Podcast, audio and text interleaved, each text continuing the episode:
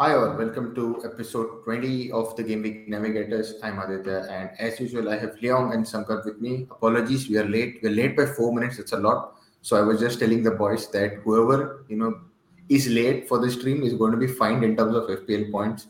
So uh, we will decide what transfer you will do. the delay, we will give the transfers for this week.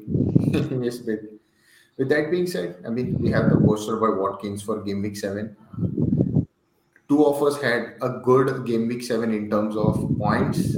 I mean, decent, not great, but purely because of this man right on our screen. Okay, that being said, let's let's look at our talking points. So as usual, we look at a few of the transfer trends, uh, players that are important. We'll we have few injury news and updates in terms of what we've seen over the last few days, and even from last week or so. Uh, very tough, right? tough two weeks for us in terms of navigating. Uh, that's why we are there, the game week navigators, to help you navigate. I think nice pun. Got it. Anyways, game week eight, we look at the fixtures.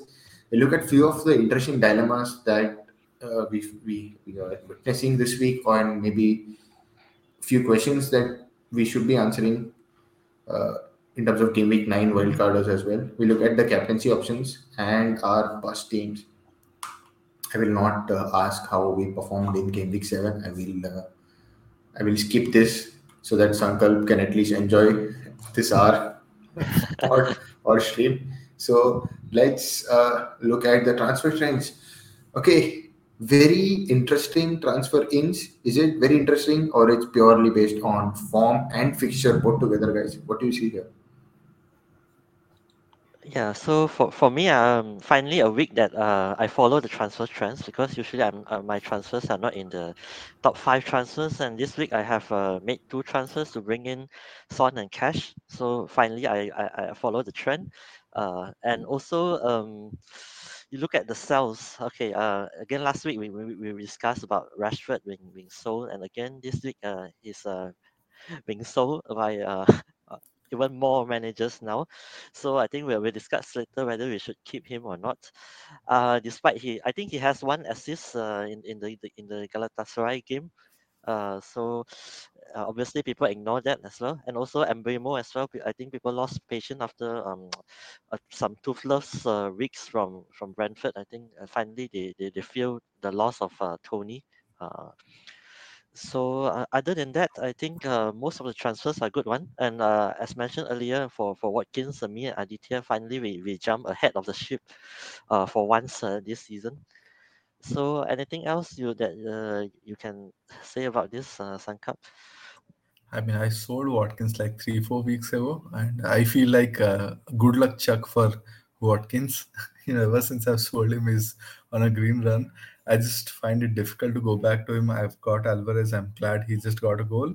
Uh, but uh, I think uh, he's one of those guys who have who we have been underrating a lot, right?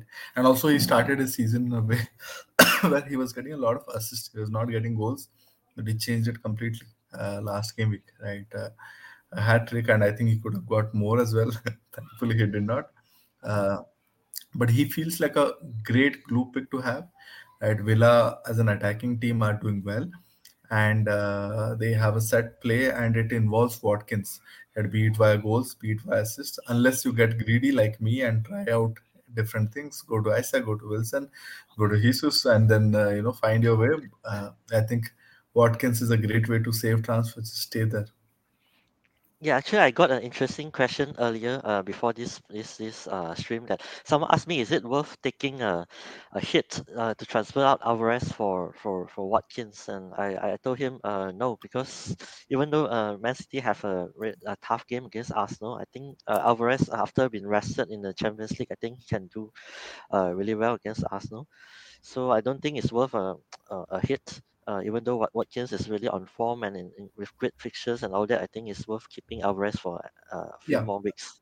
yeah. I think most of us knew that Brighton game was perfectly fit for uh, you know Emery's side, and they would be able to play through them because they have the quality to play through that press. And then uh, obviously the Brighton squad also has a lot of injuries. He has a lot of squad rotations that never helps uh, RDZ, right? But you don't get that perfect atmosphere, perfect setting every week. And Wolves are the antithesis. I think Wolves' style is now fairly similar to uh, Villa, and they have shown that against City as well. So it won't be as easy, and I don't, I definitely don't see a haul, right? And that's the reason I won't go there for a hit. The only thing is how how deeply you want Watkins, right? And maybe you feel that you don't have the money in the bank because after this they have West Ham at home, then Forest, uh, Luton. I think Luton is the only game which at home which I'll be worried about. But if you look at fixtures, they have Wolves, they have West Ham, they have Nottingham Forest. All of them counter-attacking sides who are going to sit deep and negate any sort of spaces that Watkins is going to get. Right. So not worth a hit for me. I can understand the attraction, but looking at the fixtures, I would tell the managers, you know be a bit bold. You know, take take it through, uh, take the price rises through. You might be the winner out of this entire thing. Yeah, for me at least, I was very delighted I got those points because I stuck with Jackson from game week one to seven. So it is I I, I at least deserve to get something out of transfer. I think probably transferring out was the best decision, and it's Yeah. it's uh, as you said. I think it's it's uh, it's not like a mandate to get in Watkins. Maybe if you're wildcarding or so, obviously you have a lot of transfers to play around, and you would always obviously look to build a template team that is sort of in form and obviously also has favorable fixtures. So it, it it's fine. It makes sense. Alvarez obviously long term move and long term. He's a long term player, and I think obviously till the season ends, most of us will get Alvarez at some point of time. And I think if you have Alvarez, I think he's a season keeper at this point, right? You don't expect Yeah, I mean, him being the easiest route, right, to City, right? This is an odd season, right? Where you have a lot of good players, and sometimes you'll have a week where Son will come in and score 19 points. Sometimes you'll have Watkins 23 points. Odegaard gave me 17 points last week. I'm so happy. Right? So uh, I cannot tell whether a player is a glue pick this season, but at the same time, that timing is so difficult to maintain, right? So if your read of the game, you're so confident about the read of your game that you know, hey, this is where the haul is coming. You can hop around or you can just sit and you know four five weeks within four five weeks you'll get that haul and even bruno had a good double digit when it come to came to Not- nottingham forest uh, rashford gave eight or nine points against that then that match so everyone is getting point in cycles either you keep hopping and finding the right set of players or you just know you know not to and wait out your haul I think that's unpredictable, right? If all of us knew when to jump ship and get in place, I think we would have won FPL multiple times. So we would have been close to it at least at least close to it, yeah. Anyways, I think so far, last few, I mean, at least until game week seven, I think the most transferred in player has always blanked so far. Is that how the trend is working? yes Is that what we've seen? Yes Yeah, it's- un- until the last game week where Morris uh, finally scored something. Is he the Yeah, most he- transferred player? I think last game week. I don't know whether it was him or Botman. Yeah. Uh, I don't know because Botman was right. Yeah, Botman was right on top. So even I don't know. Maybe it would have been Morris maybe towards the end. But anyways, we've got Son Heung-min as the first most. I it's, it's, it's just to make fun. It's it's like the early kickoff curse, Kane August curse, and all the other things. It's, it's, it's just going to be washed out at some point when the players will start scoring. So just just ignore that. That's for fun. We look at the transfer outs. I mean, Estupiñán and Chilwell, obviously, they're rolled out for long term, at least for bare minimum a month for Estupiñán, and Chilwell is out for two months, is what we've heard.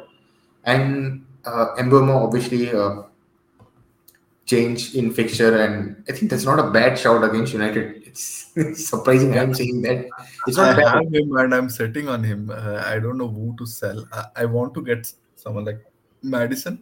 Uh, I have the money now because I could downgrade Estupiñán to a uh, lamp uh, Lamptey, right? But I don't know whether uh, United is the right week to sell. And then I think the week after they have another good fixture, and they are Burnley or something. Right? So feels a bit tough. I I might just sell out DIB and hope for the best because if he doesn't play this week, it's a one week risk rather than two week risk. Uh, but something to look at. Yeah, since since Sankalp you mentioned Lamptey as well, so we might as well just discuss about him.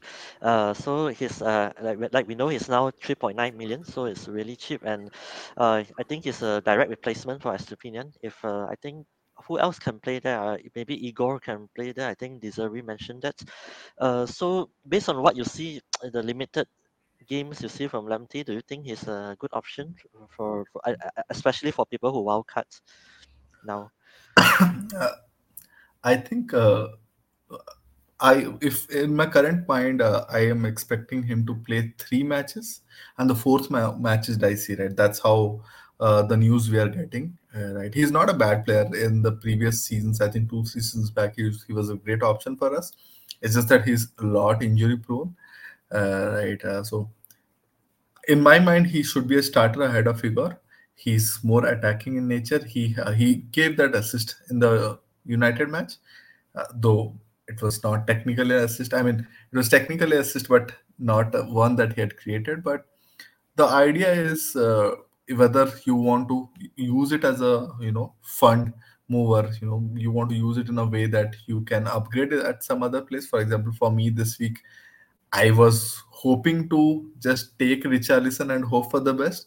But now that I got this news, I thought, hey, why not create it an opportunity and get two players, right? So I like it more if it is a combination of two moves rather than as a solo move as of today because I think the next two weeks it's difficult for us to play him. I I, I will play him most. Maybe I'll play him against Liverpool, but Liverpool City are non-clean sheet fixtures. Right, the third week looks good, and fourth week again we are expecting Estupiñán to be back. So there's not a lot of benefit out of it. It is if the other move that you are making in combination comes out really well. Yeah, and also I noted that uh, Lamptey actually, uh, other than left left back, he, he can also play in the right back position. I think he started together with Estupiñán at the left. He started on the right, so uh, I think a, a lot of options and a lot of uh, opportunities for him to play. So we'll see because he's, he's cheap. I think you can just bench him, so no problem about that. Yeah, yeah, that that's the best part. Next, we have Saka, who's currently flagged, and with that, let's move on to the next let's go to the flag players first, and then we'll look at the uh, game week eight fixtures. So obviously with Saka, I'll go to Sankalp straight away. What is the latest? Any anything that we're hearing, or is he probably? It's, it's not a long-term injury that we are aware of. Even if he misses the City match, we know that he comes for Chelsea away. Uh, if you have him, I don't think it's a sell. If you don't have him, it's not a buy. I mean, why will you buy him for in front of a City match, right? So for me, he's a hold. I, if I have him, ideally, I would like to play him.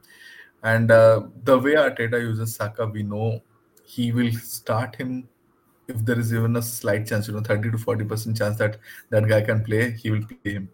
Uh, so in my mind, I don't see a reason to sell him primarily because I think Chelsea away and both the week after we have Sheffield looks good fixtures right? Uh, it's just a City match. So yeah, so if you look at the long-term fixtures, I think City and Newcastle are the two matches which are a bit tough. He's long, he's blanked only one week this season, and that is the one where he gave his penalty away to Odegaard. Uh, I think Palace match, right? So he can he can more or less give you points every week. I don't think he's a sell sell kind of a guy. Yeah, I have to ask uh, since you mentioned about penalty. You know, you know, I'm ask, going to ask you this question. So, why is uh, Saka doing charity last game, game because he could have had a uh, hat trick and he ended up with a uh, two giveaway penalties. So, what happened there? I, I prayed a lot. I have Odegaard in my team, so I prayed so much, so much. Saka, please give it to Odegaard, and it happened. but, but but seriously, moving forward, uh, would he do that again? Do you think uh, he's a I, regular taker? I I think yes. Uh, I mean, I still feel Saka is a primary penalty taker, but I don't see him taking it every time. Uh, I think they're having fun with it. Uh, they realize that you know uh, other players can take it. Odegaard is a really good penalty taker as well. So they gave it to Kai just to boost his confidence, which is which is more of a one-time thing. I don't think Kai will get it again. Uh, but there is some rotation going to come when it comes to penalties. Saka is going to be the first guy, but every third penalty, I am going to hope maybe Odegaard comes in, right? So that's one thing that we have to now keep in mind. Yeah, and also there are some rumors I heard that uh, some people are saying Saka only takes penalty at home because he get nervous away, then he'll give it away. uh, do you think there's some any truth in that? Uh, I think in uh, both the cases. Uh, I remember uh, Palace, right? He was going to take the penalty. It's just that Odegaard went and asked for it. That's when he gave it away, right? So Uh, last match, uh, I, I don't see any pressure. Right, uh, come on, that match was there for the taking. So I, I don't see Bournemouth away as a uh, pressure fixture for Saka not to try out a penalty. Right.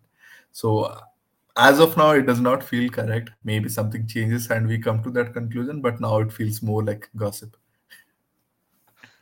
Yeah, so uh, I saw two Newcastle players on the list, so I just give some latest update. I think Botman, um, he won't be playing this game week. Uh, he'll take some time to heal during the in- international break, and hopefully he'll be fine. Um, after that, we don't know a lot about that. And Wilson as well. Wilson, um, he, he's not in the England squad, I think, and also they, they mentioned that his uh, injury is quite um, not that good quite serious at the moment, so I think he'll miss out again this game week, and uh, we'll, we'll hear more news. But I think he, he won't be playing, so Isak will be starting again. And, And uh, yeah, what is the injury about uh, Wilson? What did he get? You know, what kind of injury is it? um, not really sure, but um, uh, Howe just mentioned that he, he he's doing a last minute scan. Then some some news broke off that he is out for some some weeks, so he, he he didn't really go into details about about into the injury as well. Uh, and also we look at uh, I think another one that caught my eye is uh, Eze.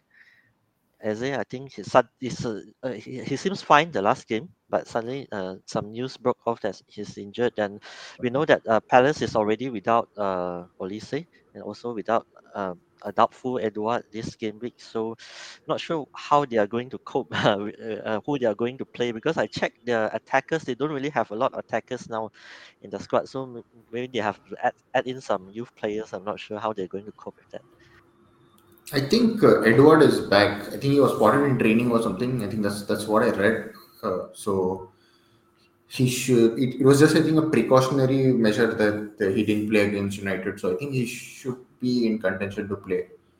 So it's, it's only with Eze. I think he's out for six weeks, is what they said. So you need to. That's, that's a big blow for Palace. Obviously, Eze, Olise, Edouard. It's kind of the three man talisman for them.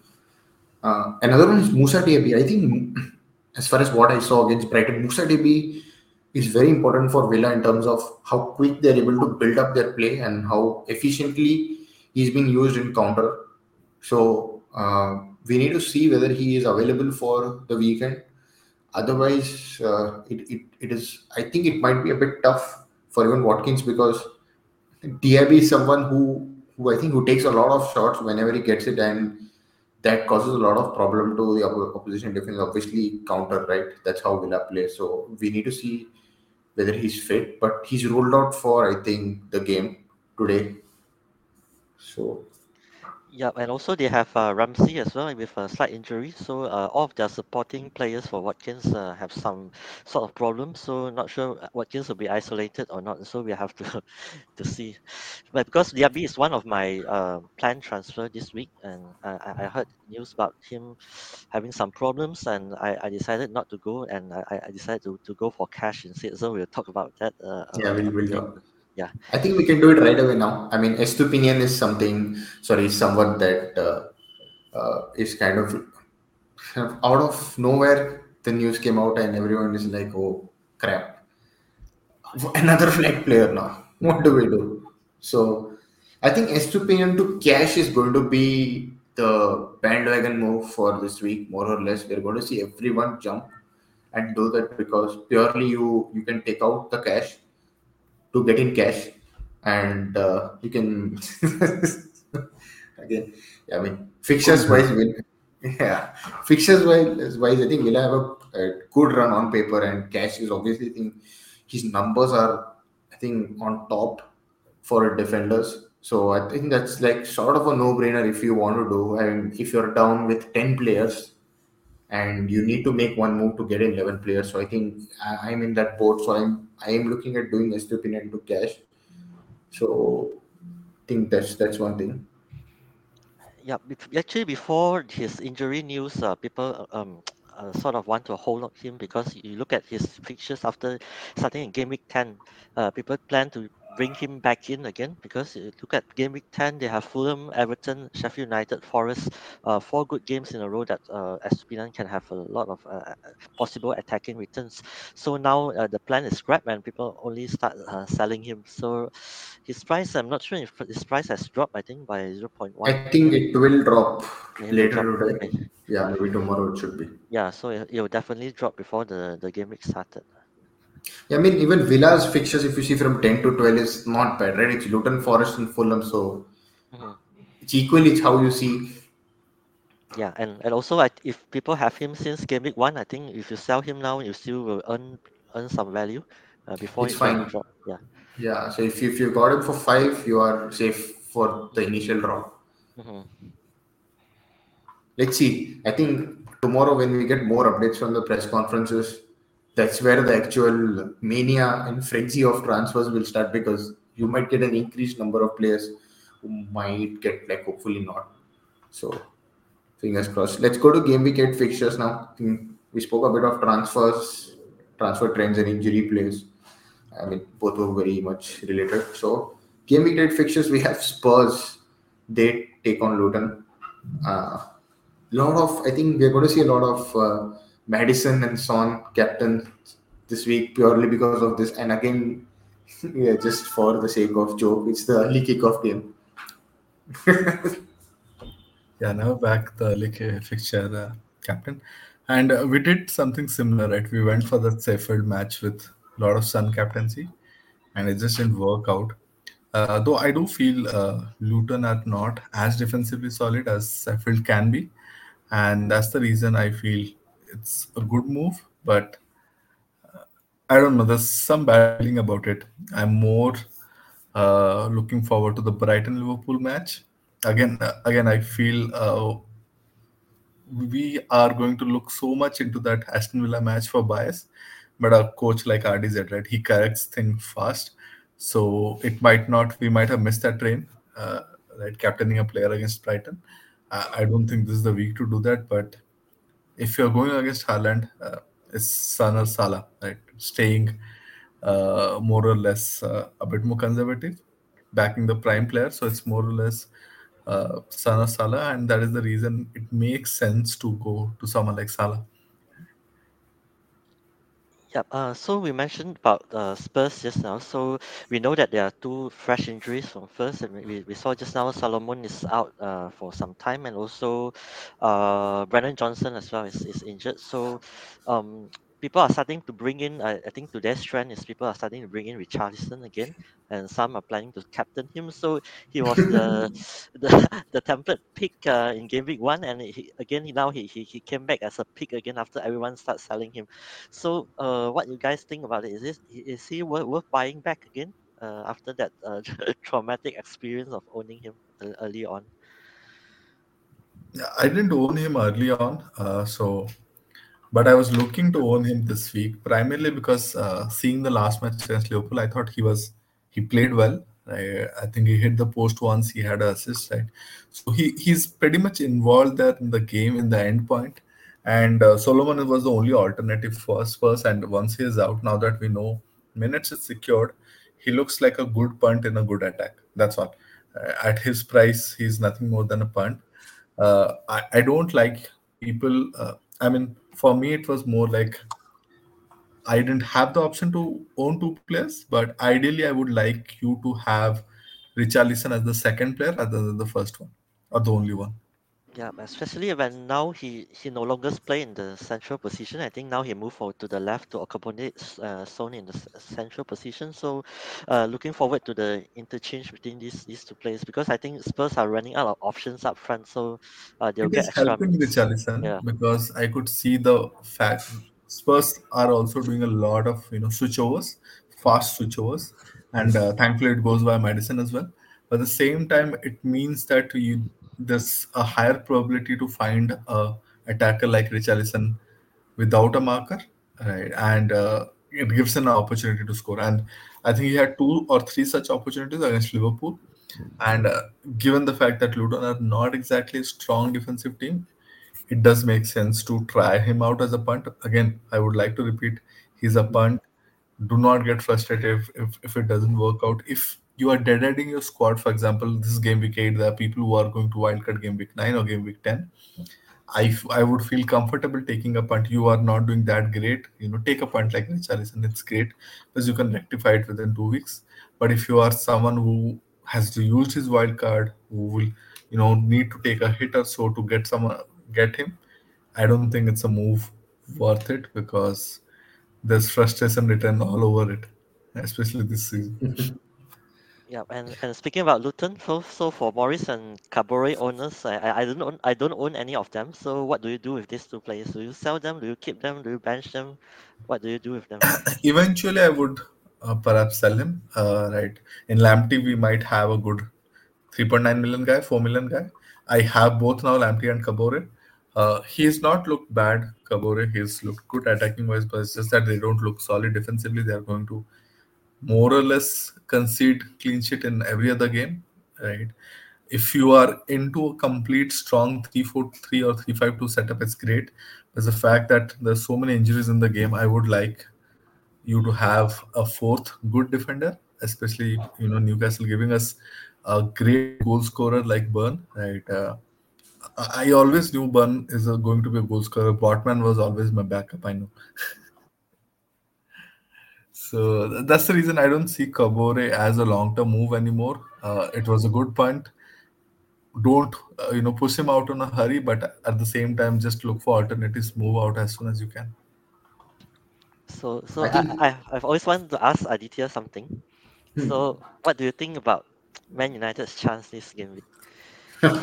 so I, I I just I just quickly uh, uh, you know give my thoughts on the previous two things that we discussed. I mean, for Richarlison, he's someone who can go berserk anytime. Like he's someone who can just haul massively. And we know how lethal of a finisher he is. So if, if he gets his chance, he's just going to bury, bury it in. So I think Mbeumo to Diaby would have been the template move for this week if Diaby wasn't flagged. So we, we might see people who wildcard as Sankalp said in 9 or 10 game week 9 or 10 go for Richarlison. It's not a bad shout if you can't get in Heung-min Son, but you have Maddison, so it's not bad. So it makes sense. Kabore, I think if you have, if he's a fifth choice defender, it's fine in my case. But there will be a lot of lot of managers who will end up playing both the Luton players because they will be down to nine nine players purely because of the flag flag issue at the moment. So it's it's not a bad shot. But yeah, that being now we'll come to United. Uh, okay. I, I, I don't know what's going wrong, to be honest. Uh, United has United have problems right from the top, so that's causing a bigger issue, which is leading to bad performances on the pitch. So we've seen this trend over the last few years, and uh, uh, that eventually it starts getting bad. You you have a bad season, bad start, to the league.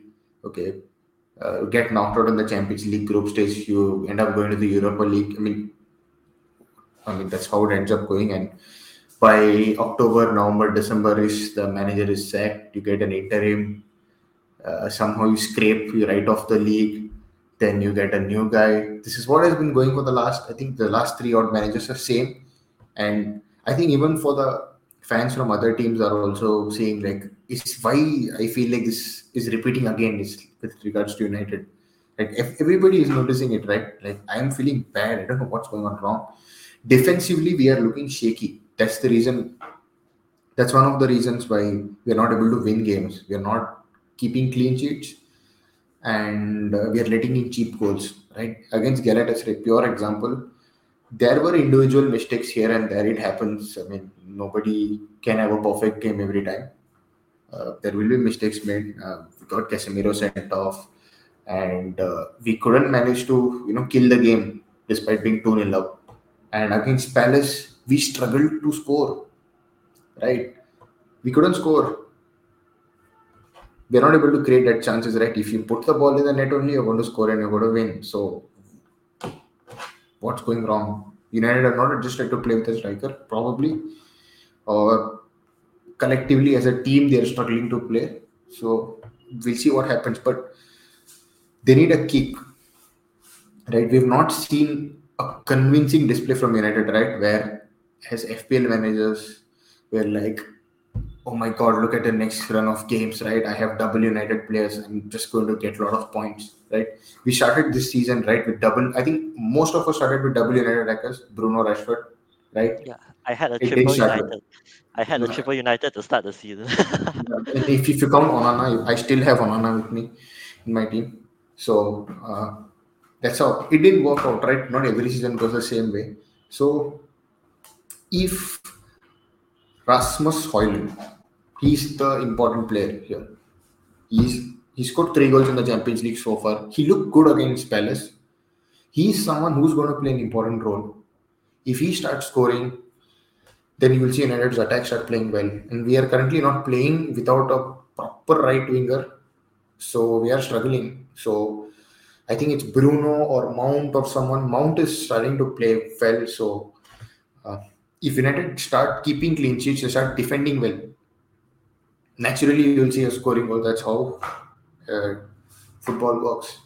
But I think if you have United place, I mean that's a big, big dilemma. So if we look at the fixtures, right, for Manchester United, so who we play? We play Brentford, we play Sheffield, then we play City. So on paper, right until this is until game week 17, okay, let's ignore the midweeks and all. Which are the tough games on paper for United? You'll say uh, Man City, Newcastle, arguably Chelsea and Liverpool, let's say, right? But uh, form wise, it's not looking good, right? You will feel I'll go with zero United players. What do we do? Even I, I'm struggling. I have Rashford. What do I do? I think the best answer is Rasmus Hojlund if you want, not anyone else. So logically, what is the conclusion? This is a big, big, big talking from my end. You go with zero players, and as soon as they start clicking, you kind of figure out a plan. yeah, That's based on what I see right now, even Sheffield United and Luton are tough games for United. Every game is a tough game. Yeah. so we have to see if they manage to turn things around. But this Brentford game is going to be very important Yeah. in terms of how the season will go. It's going to be an important game because it's a home fixture, and uh, uh, if you don't win this game convincingly, uh, the international break is coming at the wrong time for all the wrong reasons. But do, do you see? I mean, we've spoken a bit about United, I think, early in the season. Do you see uh, Ten Hag changing the style a bit? Because I think there's a lot of reliance on fast counter, right? Uh, there's a lot of vertical play involved, and uh, I've been reading a bit of from United, you know, tactical Twitter accounts, etc. Uh, the team is stressed beyond what it is able to perform currently physically as well it's always end to end united never control or dominate the ball right if you guys are 1-0 up yes you guys concede fast but that's also the reason because you give the ball away fast right uh, you the press is now weaker press is very easily you know most teams have gone past united press uh, except i think arsenal match i think you guys were really really solid defensively but apart from that match, I think most of the matches teams have been able to cut past the United press and then it's just have a go at four or five players, right? And it's very difficult uh, unless the team is a cohesive unit. And that responsibility comes down to the coach. I, don't think Ten Hag will be sacked this season unless No, it keeps going worse and worse. no, worse. it's not. I think, yeah, I mean, it shouldn't happen. It shouldn't happen. I think it's unfortunately, as I said, right on the top, right. So ho- hopefully, if there is a takeover or so towards maybe in few months down the line, you know, that is where we need the change, not by sacking the coach. This is now things are going to work, and we've been hit with injuries. I mean, of course. yeah, we've been hit right. Licha is out. Lisandro Martinez is injured again. It's a recurrence. He's he was rushed back apparently, and that didn't work out. Then we had Varane who was injured for a bit. He came back. Luke Shaw was out. Luke Shaw's out for more longer period. We got in Reguilon as his cover. Again, he got injured. Wan-Bissaka got injured. Mount got injured in between. He's back now. Uh, so I mean, Sancho is out for disciplinary reasons. Antony had again the same sort of issue. I think he's back. Uh, So th- th- there's a lot of other problems, and that that has hampered the way United wanted to progress. Right? There is like, I think which game was it? We saw. Uh, I think it was Arsenal, right? Jonny Evans and Harry Maguire, and people made um, mockery out of it, but that was because down to situations of injuries and yeah, we, we are having a tough time with that. We can't help, but. Uh, uh, I mean, last season was purely we saw United getting battered at start against Brighton, against Brentford, and immediately we saw a change in play style. We became more defensive, and as usual, we went back to counter attacking. So, will we see that? If we see that again, then what is the point? There has been no progress, right? People will start talking all the other things. I think hopefully once few of the players are back, I think Reguilon could be back. I'm not sure. Uh, will hopefully left hand side. That is the reason why we are seeing Rashford not giving us point because purely because Luke is not there, and our attack towards the from the left side is as good as Lich. It's nothing. It's a big chaos there. So I think if you have United players, you're on wildcard. I think it's better you go with none. That's the best thing. If you have, I have double United still. I'm not going to press the wildcard now. I'll just see. Maybe this Brentford game could go the way we want or could not also. Anyways, I think that talking the... positively, uh, I think Rasmus Hojlund do, does look like a good option, right? Especially for that second striker slot, a good defensive option. Uh, I wish he was priced like a million cheaper because he's still a fairly, you know, young guy and not a lot of experience. But because of the fact that he was a United player, he was always going to come in a bit pricey, right? Seven million. Uh, but if you can afford him, I think he looks like a guy who's going to give you points. Uh, second or third striker, depending on the kind of money you have. A lot of us have, have Salah now. Very difficult to get money, but if you don't have Salah, I think he's that ideal third striker. I, I would love to go there. I, and I saw the second goal from in the match in the Champions League match against Galatasaray. I think he looked super, extremely good. Right, uh, strikers finish holding off defender till the very end, and then a chip. Right, uh, everything yeah. that you can ask from. I've been I've been saying it for weeks. Even the last time when when we discussed Shankar, I said if you want a player, it's going to be Rasmus Hojlund. Somewhere down the line is where you will go. I mean, Darwin Núñez is seven point five.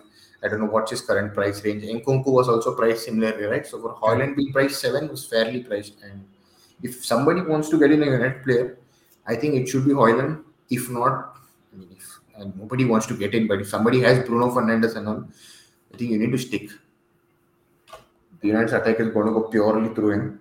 So it might be a lucky day on Saturday. Let's see. Those who have United, maybe the last hurrah before you wildcard in game week nine. I think too much of United. I think I just want to talk. I mean, just put this question out: Arsenal against Man City, right? That's probably the what is what they call it, Super Sunday or whatever fancy terms. I have four players in that yeah. match three from City, two City attackers, one City defender, and one Arsenal midfielder, which non, most people don't have Odegaard. I wish I could free him. Yeah, I think we can. I, well, we are going to discuss later how many players are we going to fill for this uh, Arsenal and City game. So, um, for me, the less the better. Yeah. Uh, I think let's let's let's go to the dilemmas because yeah, we have this. Yeah. Uh, uh, so we'll cover up that. Uh, yeah, there we go. Yeah. So we just jump jump straight to the third one. How many uh, players should we start, or do we start from the top? I would start them all. Uh, see, at the end of the day, these are two good thing teams. I there's not a great possibility of a nil nil, though I still hope there can be because I have Ruben Dias. I'm starting him, but uh, I don't think it's a nil-nil kind of a game. Both teams are attacking in nature as well. But I do feel, looking at the Community Shield match, that Arsenal will play a bit conservatively, right? Of course, back then we had Timber, which provided us a lot better option than going with Zinchenko because the physicality helps. At the same time, I don't see him higher than 2-1 kind of a game.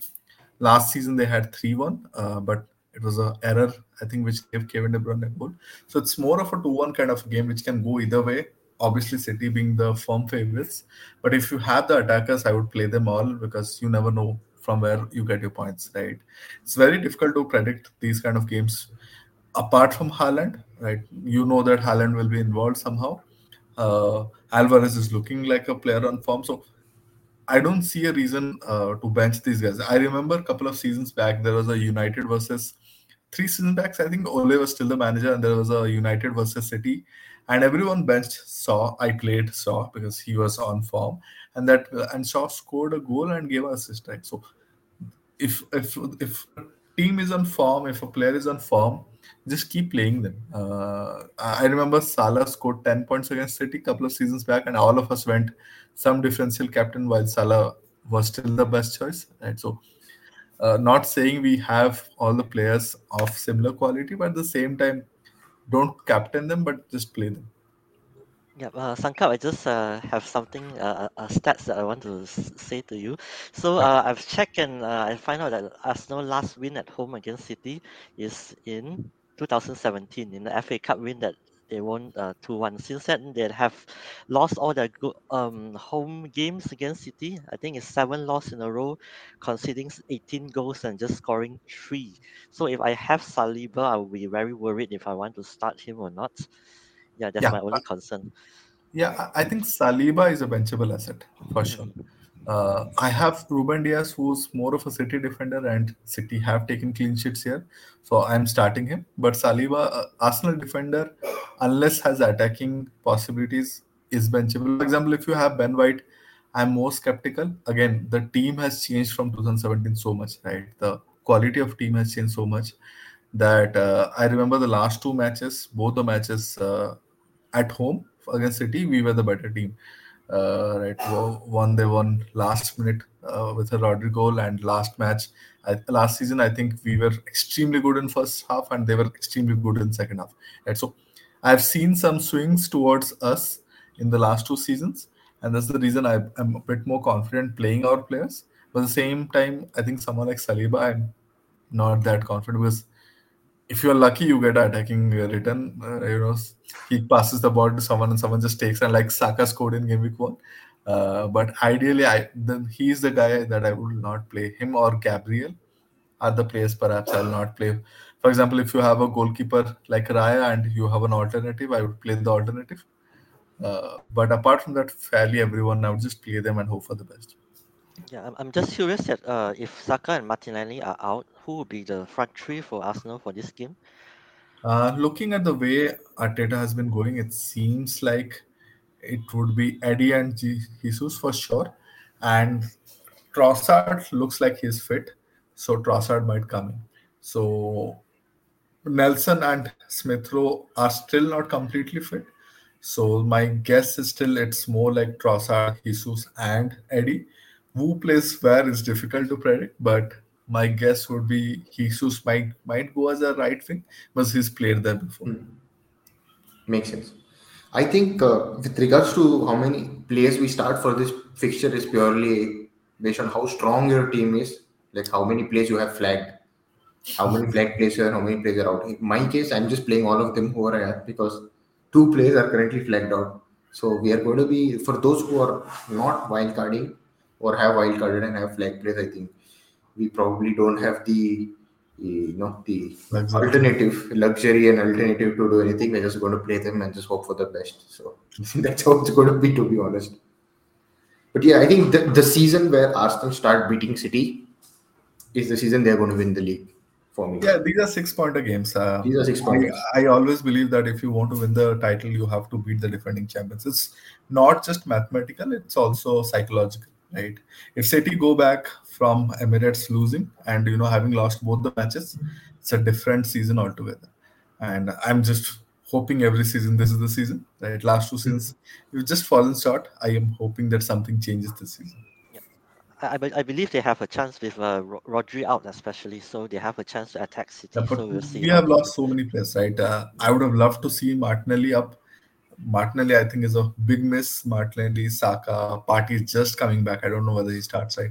So we have a lot more injuries than they have as well. So you never know. And at the end of the day, I would have preferred City coming in with a Wolves win rather than a Wolves loss because I, I remember the stat last season. Uh, City won every alternate game at the very minimum. Right? so that's the kind of team we are up against. Yeah. That's how the team plays. I think we, we're done with. We went to straight away the third one. That's how many places to start. Let's go on top with injuries piling up. Is it a good time to wildcard to remove the? this is this is what we we've seen people saying. Oh my god, I don't have. I have ten players. My entire bench is flagged to a wildcard. I would rather free hit than wildcard. I mean, unless you have Chilwell, you have S2, right? You have too many long-term injury players, like players like Saka and all. Saka, Diaby are expected to come back next week. They're expected to start post international break. So, and uh, you, I mean, I have seen it over seasons. You know, getting into international break, and I have wildcarded once before the international break. So so risky. I lost two players there in the international break itself. So it's it's going in a bit too blind, especially this season with the fixtures so much stressed and the injuries frequency is so much higher. I, I will never recommend taking that risk.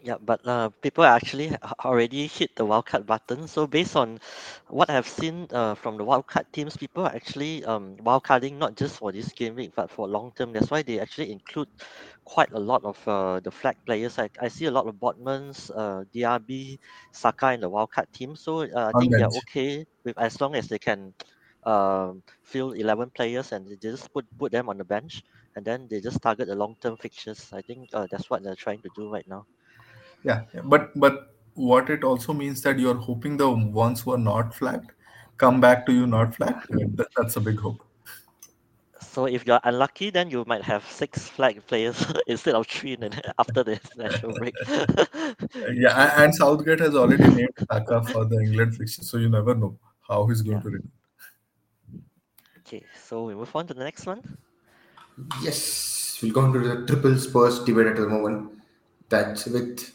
Son and Maddison as the two top Spurs play. Who should be a third choice if you want to triple up? Pedro Porro or Destiny Udogie? Yeah, actually, I made a, I, I did a study. I think Joe did as well about the comparison between these two players and who are the better players. So we have seen that uh, Udogie used to be good because his price is cheap, but now his price has rise to 4.8 now, and Porro is still 5 million. So it's just a 0.2 million difference between the two now. So it's not much now.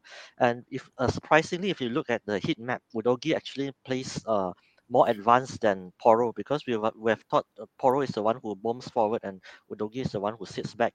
But uh, both has two assists uh, at the moment. But Udogie, uh, he, he has three red yellow cards to Porro's one.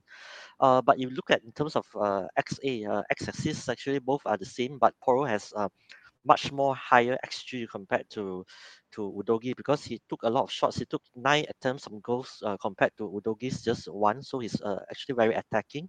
And also, uh, both of them, uh, they actually uh, tried a lot of uh, attempted a lot of dribbles, but uh, Udogie don't seems to be uh, quite successful in his dribbles percentage. But uh, Porro has a much higher uh, dribble percentage, and also Porro is much higher in terms of BPS as well and also Porro puts puts in a lot of crosses, much more crosses and a higher percentage of successful crosses as well. So if you look at comparison of both stats, uh, Porro is actually a much better choice uh, for me.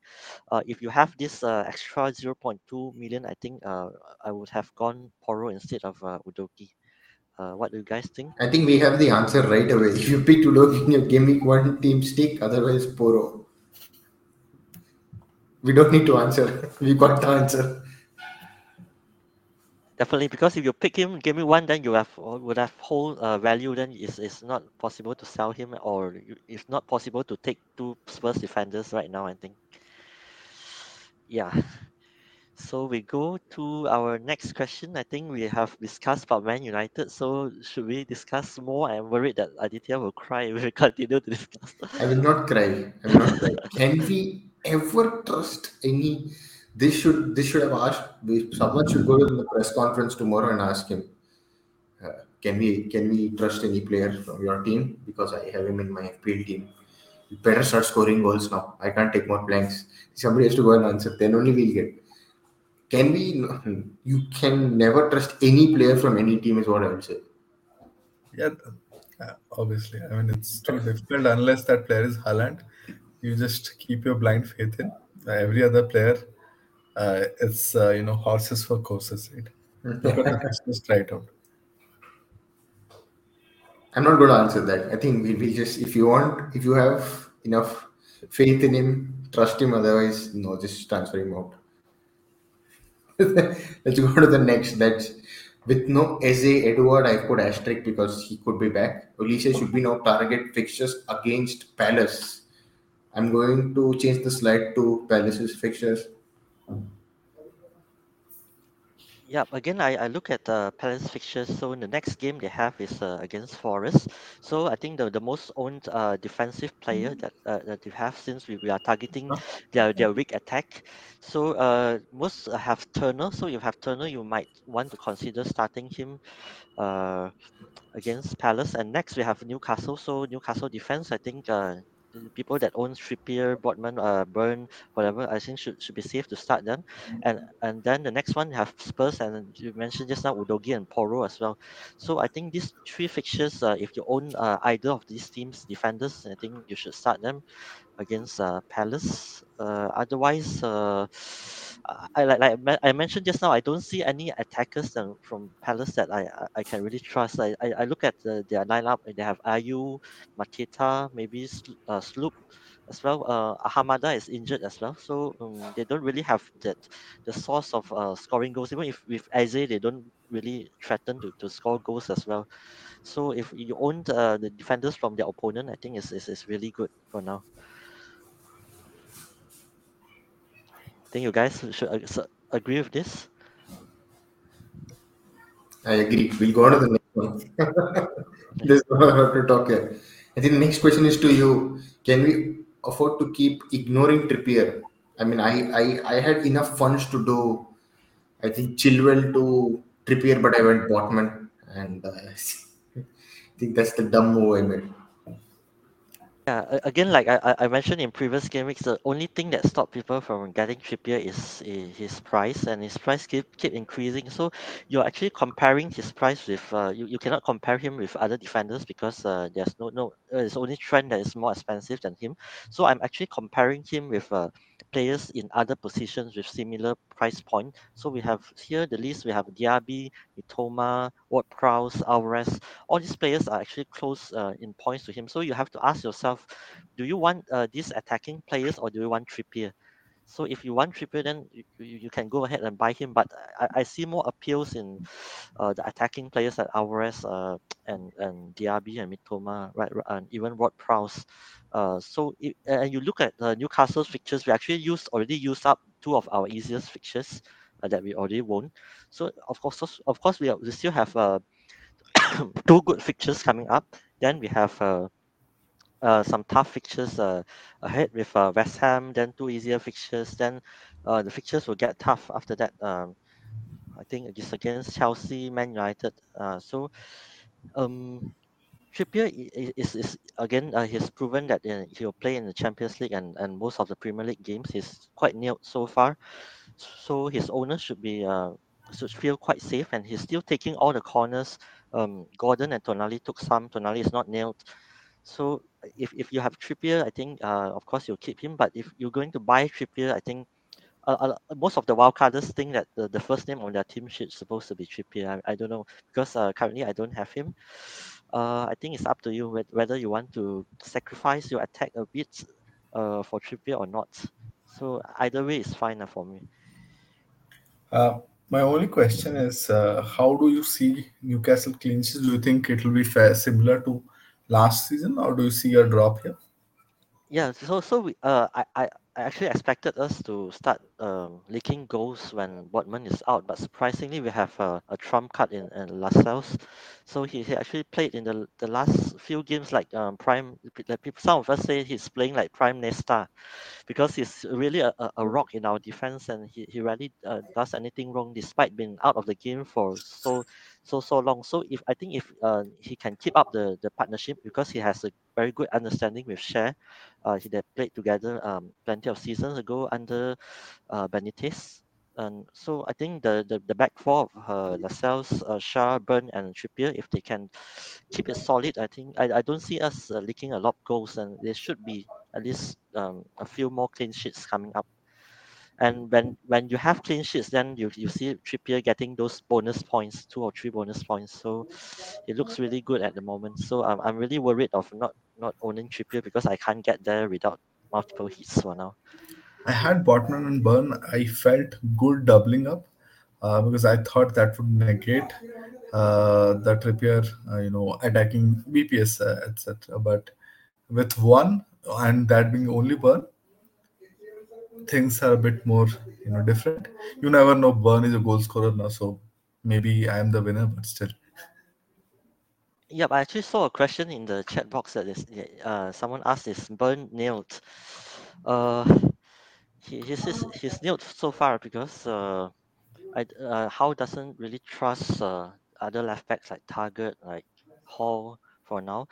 Um, so uh, and we are going into the international break, and Burn is not called up to the, the, the English squad. So I think he, he will start this game week, and we, we will see what happens after that. But I think he's, he's fairly nailed for now, and especially he's in the hot scoring form as well, like you mentioned just now. I think hopefully Botman is back post the international break. I think that will bring a relief to to all those who made the early transfer last game week and got a tight slap. We we, we, we got news that Botman uh, can we will play, and then we get the news before the game that both Wilson and Botman uh, kind of failed their fitness test, and then I think Howe gives us a proper update. So Eddie Howe is also part of the club of managers who who who just just give vague answers. But for for the fact he was right, he he said that Botman is is injured. We all said that has said in the past the players are injured, and then they miraculously start playing. So we went under that assumption and it didn't work out. Anyways, uh, next one we have can Bowen and Watkins maintain their red hot form? I don't know. We need to ask them and their managers.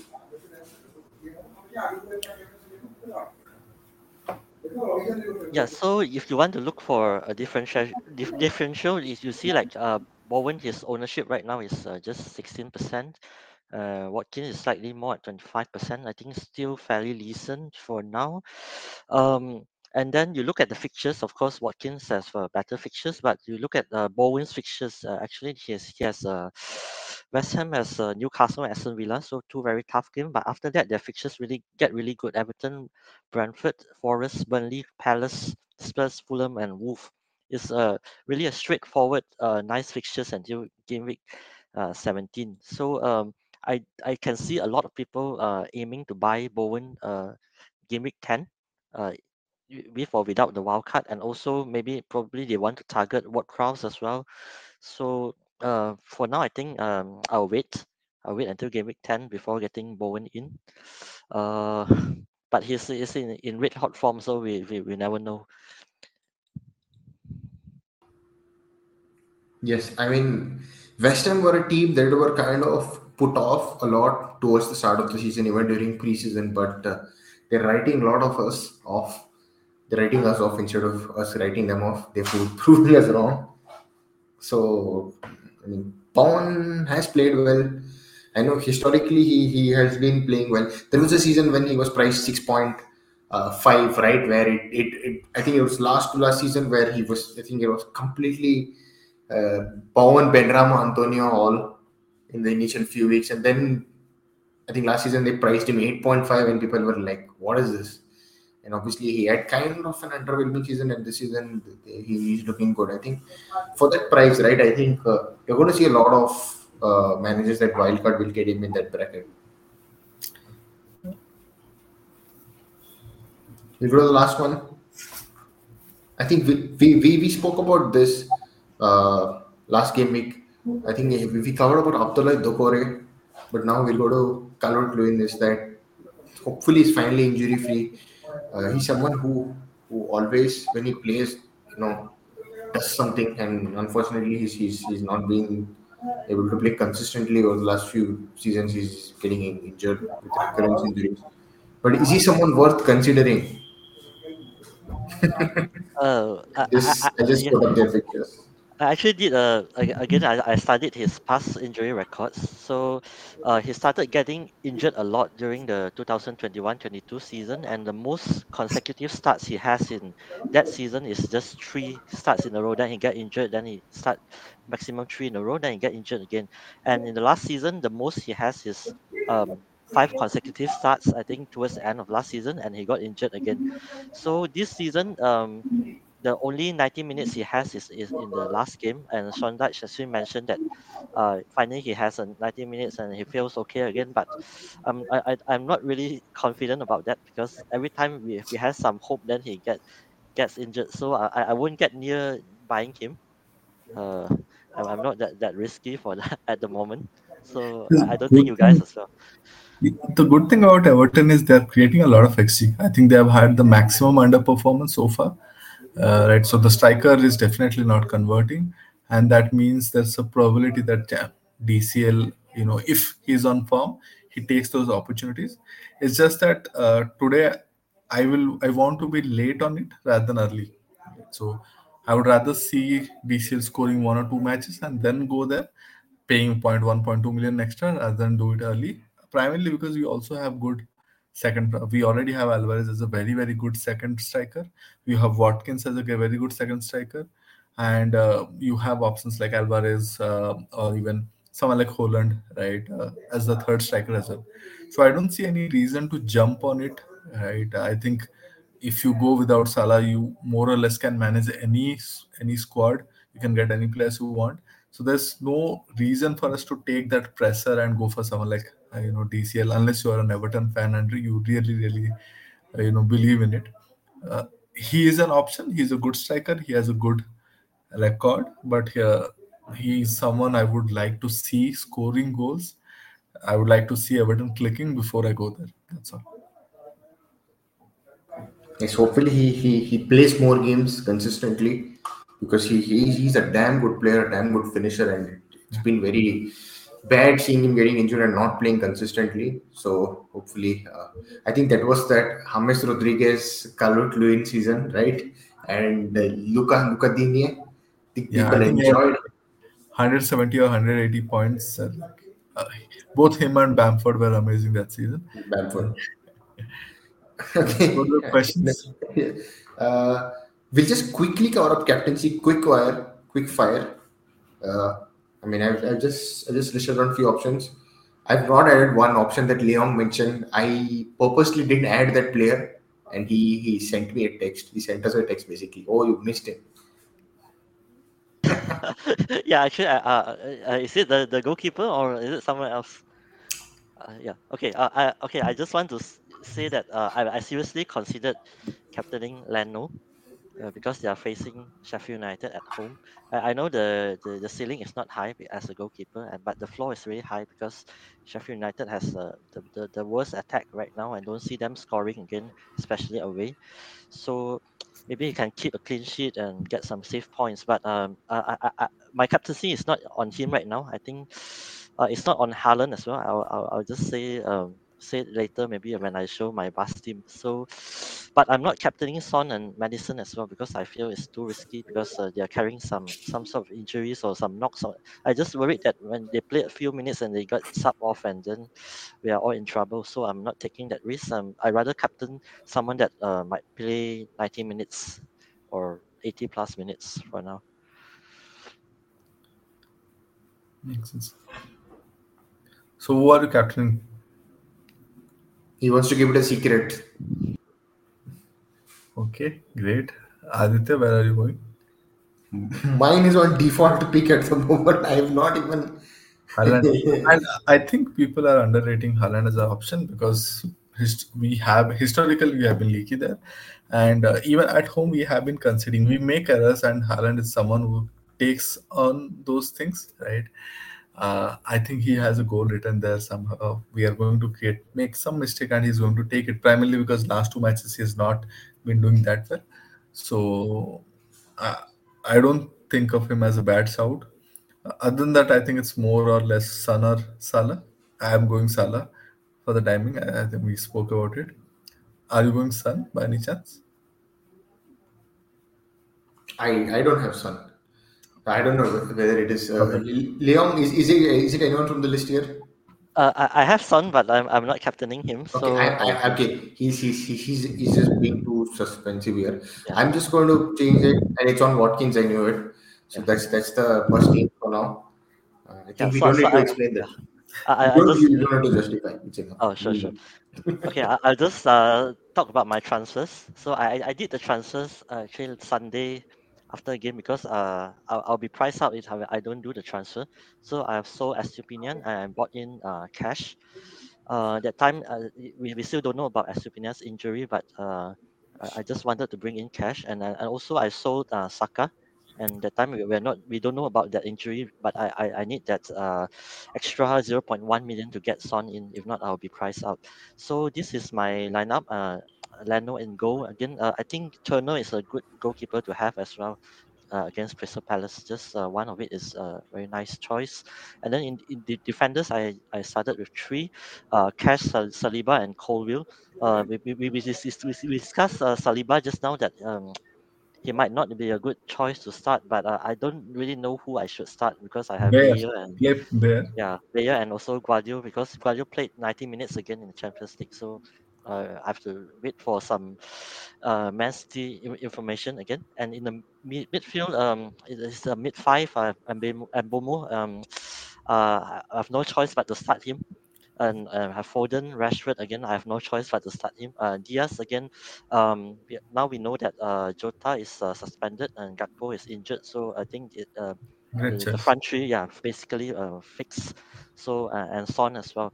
So um, I'm actually tempted to unleash both Mbeumo and Wissa against Man United, but uh, I decided against it because after watching Brentford last game week, they are really just really bad in, in terms of attacking. And of course, uh, the striker Watkins and Haaland. Uh, uh, I don't know how to justify it. Of course, Aditya said uh, uh, I, I don't need to justify it. I just think that uh, Watkins um, he can continue his uh, his hot form.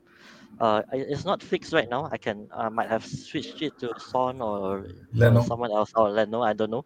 So uh, yeah, for now it's on Watkins.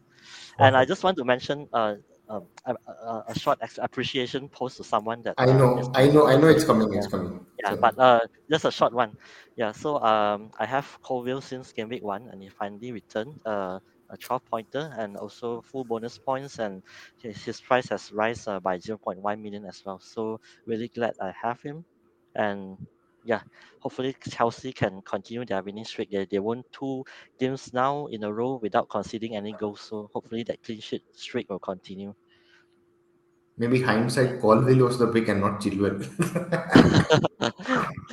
Anyways, Yeah. Chelsea Chelsea had a barren run. I mean, in terms of conceding goals. But one interesting thing I see here is that there's not even one player who's flagged in this photo. Yeah. So uh, Son. Son was supposed to be flagged, but I think he, he's pictured in training today, so I think he's fine now. Okay, Yeah, hopefully I I- don't jinx it. We'll go to we'll go to Sankalp's team and there you go. The flags are there. Yeah, beautiful flags. It post wildcard team. This is how it's been looking. Um, I've made one transfer, like I was speaking about. Uh, Estupiñán to Lamptey has given me some amount of buffer money. I think 1.4 million something. The question for me is to how do I fund that Maddison move? Is it via Diaby or is it via Mbeumo? Primarily because I don't have a lot of playing 11. Uh, that's the reason I'm also considering a Diaby move and playing Mbeumo against Burnley before coming back.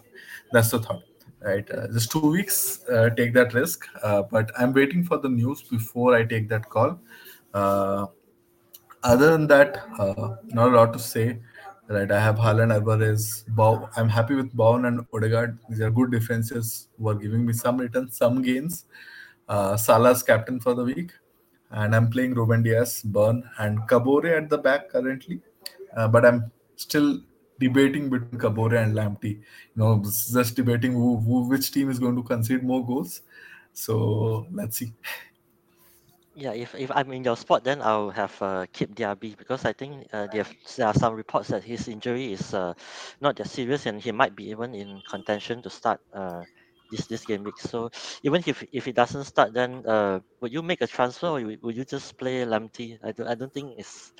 I would rather make the transfer yeah. primarily because Mbeumo has the Burnley fixture, uh, and United are not exactly getting those clean sheets. Yeah, it's okay. Let's see if we keep a clean sheet. I will go. I will ring Sankalpan and tell him thank you for having Jinxing. faith. Jinxing, Jinxing and yeah.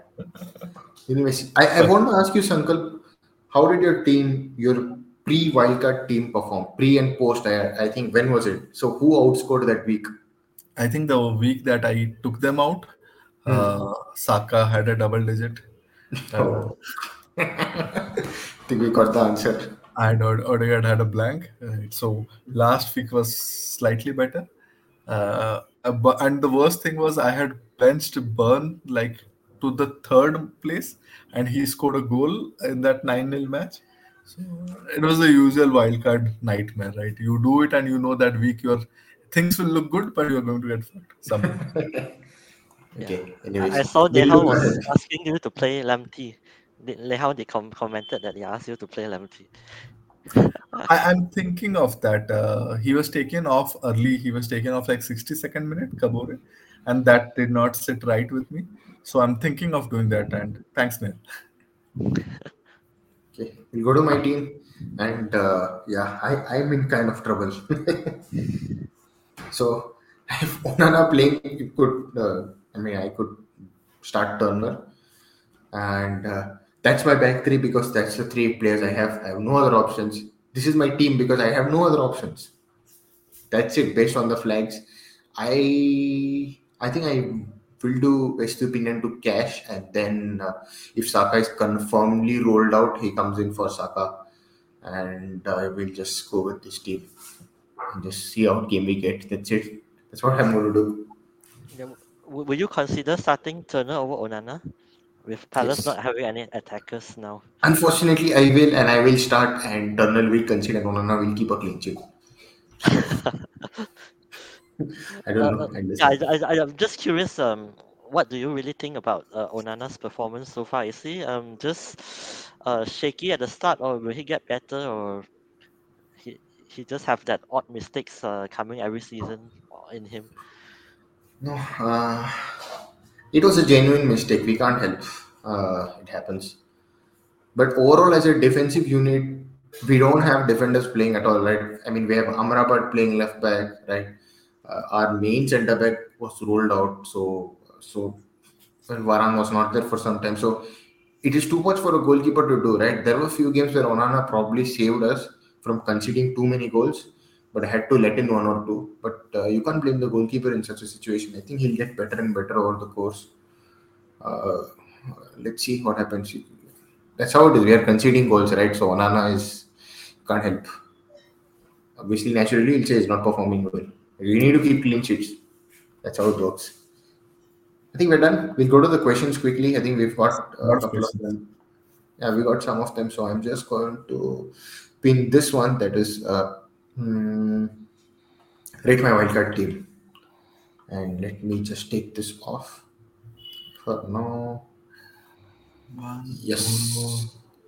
I don't know how it works for us. Our cameras are completely gone, but this should be fine. So that's it. Let me just move my camera. But yeah, yeah. So if you have, yeah, that's Areola, Turner, Bone, Porro, Zouma, Cash, Lamptey. Then you have Salah, Maddison, Son, Pedro Neto, someone also who's, I think, is not blank so far since some game week. I don't know which I said last time. so Bones, Watkins, Haaland, and Archer. This is is Neal's current team, and he had a follow up question to this. Let's just see this team, and uh, that was. Uh, here.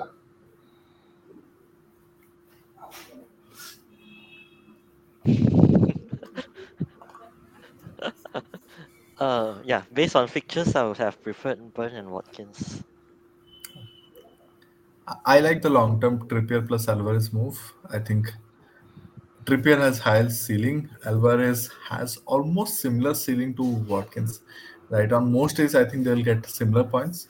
Uh, so primarily what you get is Trippier over Burn. I, I would go for the latter. Yeah, I'm just interested it's interesting to see that he actually went West Ham early because we saw that uh, West Ham only start their good fixtures in Game Week 10, but he, he, he went in with uh, Zouma and uh, who else? I think uh, Bowen as well. Uh, yeah. So, I'm not sure about the Zouma pick. Is it? Uh, is there other defenders that is better than him? Right now. Maybe uh, Aguerd as well. As I, I mentioned last last gaming week that I, I really prefer prefer Aguerd over Zouma in terms of uh, set pieces attacking as well. Fair enough. I'll go to this one. That's Alvarez or Watkins. yeah, uh, I I captain Watkins, so I have to say Watkins. I, I don't think it's for this week, right? It has to be long term. Uh, long term, I think Watkins have great fixtures as well. Just depending on whether he can keep up the form, because I think Watkins is a very very streaky player. Like you see last season, he managed to score like six or seven in in a row. Then he blanks like five in a row. So you just you have to see that his form whether he can keep it up. Yeah, uh, I think at some point of time, Pep will do Pep, and he'll start benching players uh, irrationally. You know, Watkins is a 80 minutes guy, more or less, 75 to 80 minutes guy, more uh, right. So that means, and Villa have done well in attack. So long term, I think Watkins might be the play, uh, right? In combination, if someone like you know Trippier gives you that extra money, gives you one to Trippier, I would rather do that. But on a solo basis, definitely Watkins. Okay, I think the next question is probably for me. That's how we treating Dalot in the United game plan with Amrabat inverting from left back, Willy Pong forward as an attacking fullback, or even in back three handling defensive duties after United conceding multiple goals. I think we'll write this and give it to Ten Hag. I don't know what's going to happen. I think if uh, it's it's because uh, we don't have a fit left back, right? Three of the left backs for United are injured, and uh, the the next one is actually loaned out. That's Alvaro Fernandez. He was loaned out at the start of the season. We don't have left backs at all. So hopefully fingers crossed Reguilon is back and uh, we can finally have a proper left back play. Is it a long term injury for Reguilon? Uh, I don't think so, but uh, they, I, have I've been hearing that they'll probably rush him and play him for this week because there's no. Just just play somehow is what they're going to do. I think.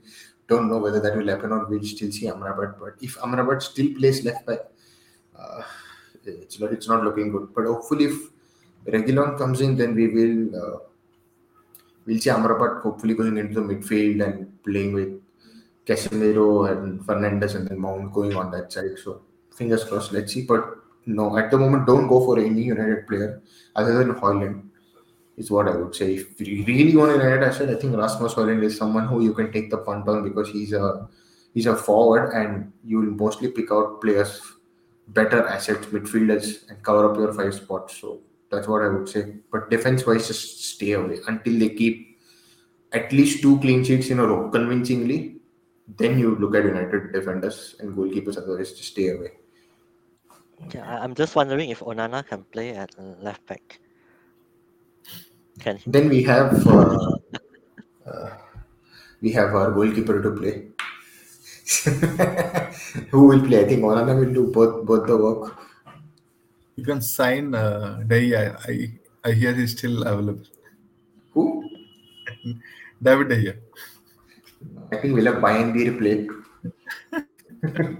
I don't know. There are some people saying that Onana should be dropped and Bayındır has to play. I don't know. Like, this? Then I will. I'll have to force a move out. I don't think that's going to happen. I don't think Hag is going to bench. Last question from Gaurav.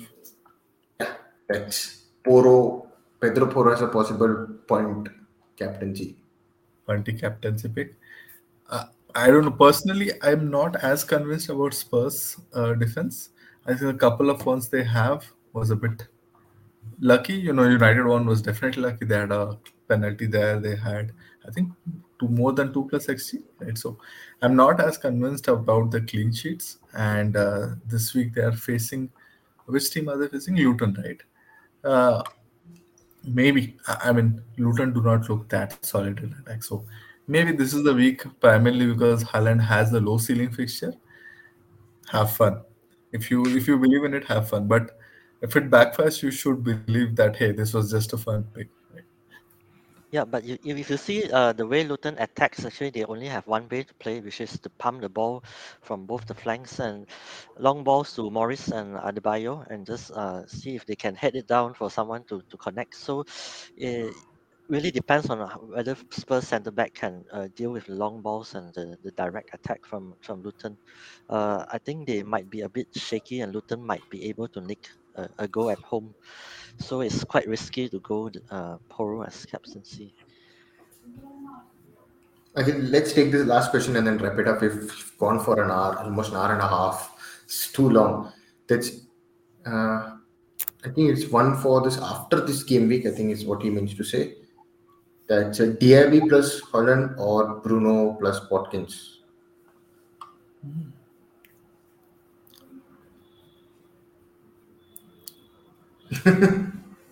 What is the week after fixture? I have to first check that. I will just put it up on screen so that we don't get confused. So, as it gone? There you go. So United face Sheffield United. Okay, uh, that's good. And we have Watkins. Where is Watkins playing? Watkins is playing West Ham at home. Right. Interesting. Sheffield United, uh, I remember Son blanking as a center forward, right? I, I don't think Haaland did a great job as well. So there's a possibility their defense kind of overpowers the center forwards and allows wingers to score. There's a narrative there. So I might not go the Haaland way for next week at least. But on long term, I do feel Diaby plus Haaland looks like a good combination to go for. Uh, it's I'm not a huge fan of Bruno as a FPL asset anymore. That that's the reason.